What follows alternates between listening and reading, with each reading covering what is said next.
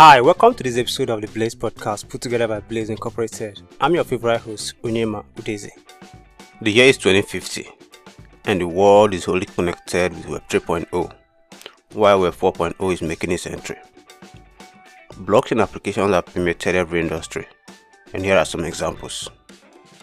N F T has made digital content ownership a breeze. Cryptocurrency has surpassed fiat currency for making payments and exchanging goods and services across the globe. The world now has over one hundred billion intelligent I O T devices, all protected with blockchain signatures. Every global citizen now has a unique digital I D stored on the blockchain. The unique I D also contains up-to-date health data to access health services anywhere, data that are secured via blockchain.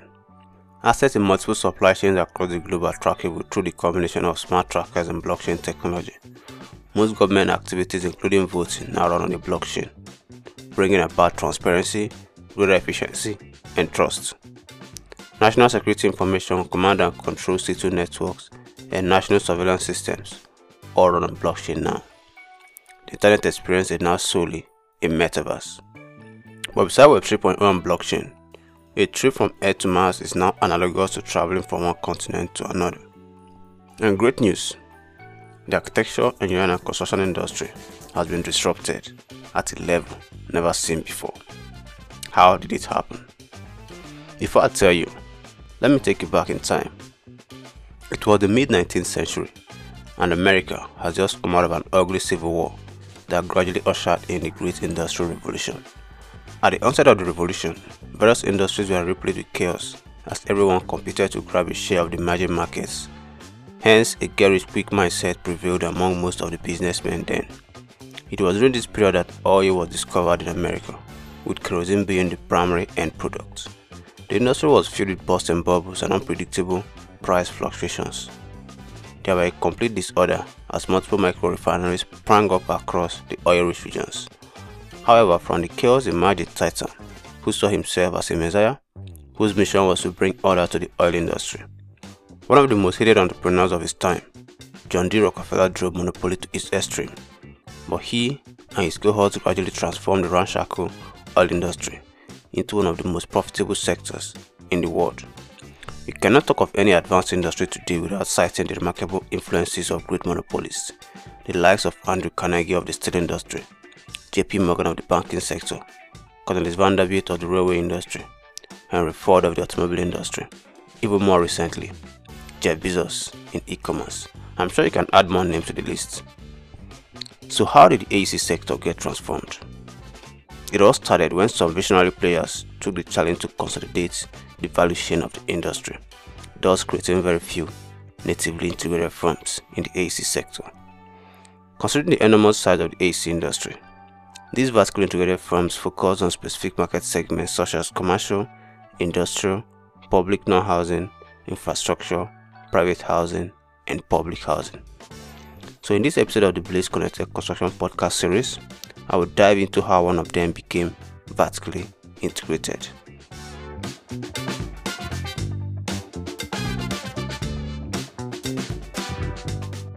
I refer to the company as X. X started out focusing on the private housing market. More specifically, X's primary offering is low-rise multifamily apartments. X began by analyzing the valuation of the housing delivery and broke it down into six major parts: investment management, development coordination, design engineering, manufacturing slash prefabrication, construction slash assembly, and operation slash maintenance. Talking about investment coordination, this focuses on securing and managing all the investments coming into the company. For X, this is mostly from real estate investors and potential occupants. And talking about development coordination, this focuses on analyzing and purchasing the best real estate locations based on several factors such as price of land, existing infrastructure, nearby facilities, safety and security, future development, zoning and permitting regulations, and so much more. And then talking about design engineering, this focuses on engineering the design of standard home modules and typologies. The typologies range from studio apartments, one-bedroom flats, two-bedroom flats, up to five-bedroom mansions. A typical multifamily apartment combines the typologies and modules based on actual and projected demands. It also entails creating the digital twins of the modules.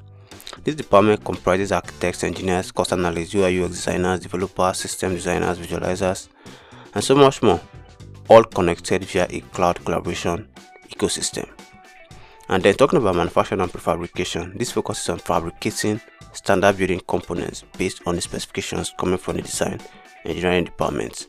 And then talking of construction and assembly, this focuses on assembling the components of the facilities on site based on the standards specified by the design engineering department. And then talking about operations and maintenance, this focuses on managing all the assets in the company's portfolio in real time. The primary K P I of the department is the satisfaction level of the end users. So after the analysis, X realized that the various parts of the value chain are scalable, apart from the manufacturing slash prefabrication and construction slash assembly. Hence, it established partnerships that took care of the two non-scalable parts. And these are some implications from that decision. First, X has partnerships with prefabricators and manufacturers that might produce standard kit of parts that go into the buildings. And then X has partnerships with general contractors that assemble the buildings to X specifications. The final products, which are mostly low-rise multifamily apartments, are managed by X. X also has a direct relationship with end users of the facilities, unlike the average developer. X provides all the services going into these facilities, such as energy, security, entertainment, data and communication, sewerage systems, and so much more. The end users pay for these products and services over a prolonged duration based on their choice upon purchase. But how did X connect the various segments of the housing delivery value chain? As being a customer, let us start with your home purchase journey. Imagine launching the Apple Store on your iPhone. From the purchase interface, we specify the details of your potential home, the number of bedrooms, the preferred finishes, the preferred location, and so much more. This interface runs on Metaverse. You get to explore the standard typologies in three D and play with the different finishes and styles. As you make the specification, the purchase price changes based on several factors computed by the system. Next, we'll be taken to the payment options. The options range from full payment to twenty-year mortgage. The system runs a credit check on you to ascertain your credit score. A part of the agreement is that you only own the home after completing the payment. Upon signing the agreement and making the initial payment, the order is taken back end. The back end comprises four departments collectively referred to as the X I Q, which are design engineering, development coordination, investment management, and the X O S. These customer requests aggregate on a central dashboard, and the dashboard informs X choices of typologies, locations, and even general contractors to assemble the projects. So this takes us to the coordination with the partners. X communicates remotely in real time with its partners through its partner portal, a part of the central dashboard. The partner portal is accessible to both the prefabricators and general contractors. For every typology, the components, quantities, and specifications are populated in the partner portal. As historic data and insights are gained from the completed projects, the information in the partner portal is continuously updated. The general contractors, together with the specialty subcontractors, assemble the buildings based on X specifications. The real-time progress of every site is accessible from the project portal, also part of the central dashboard. Each site has its unique data set in the project portal. However, the insight model of the project portal analyzes all the ongoing projects to offer an executive insight. These executive insights are fed into the partner portal that in turn go back to the design engineering department. All this creates a highly efficient value chain that integrates X I Q with X strategic partners. With this, X delivers strings of multifamily apartments within a short period. But what happens after the apartments are delivered? This is where the X O S comes in. Once the facilities are handed over, the end users communicate with X via a dedicated customer portal. This is a twenty-four seven service from X to all the occupants of its facilities.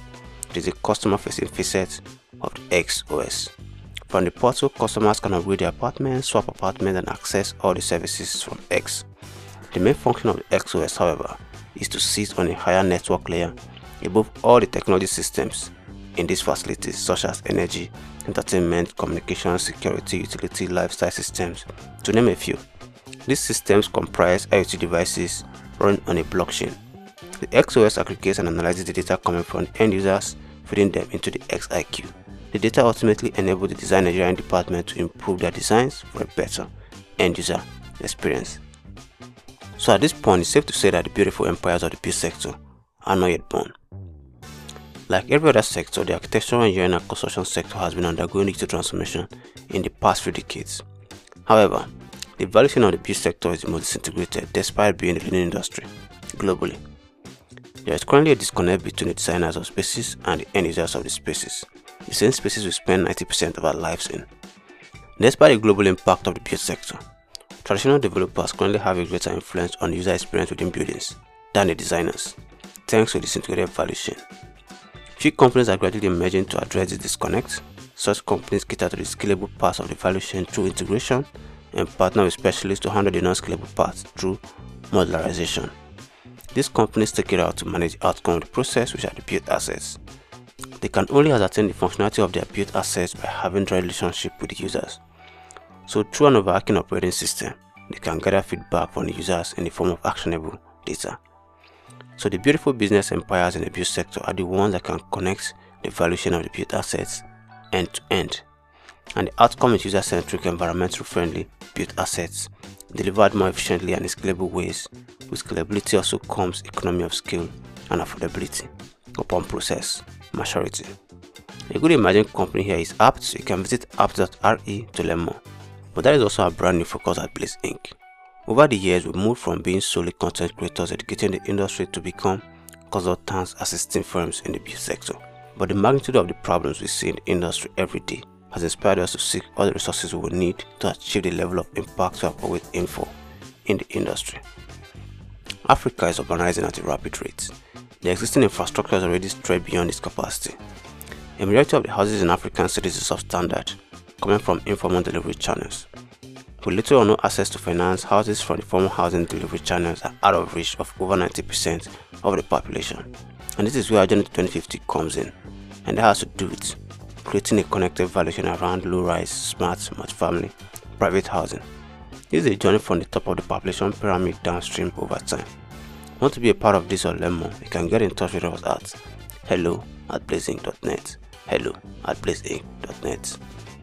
And thanks for listening to this episode of the Blaze Podcast. Don't forget to check out our website w w w dot blazemy dot com, w w w dot blazemy dot com. You can also check out my page w w w dot onyema dot me, w w w dot onyema dot me to explore our other several contents. Thank you very much, and I'll see you in some other episode.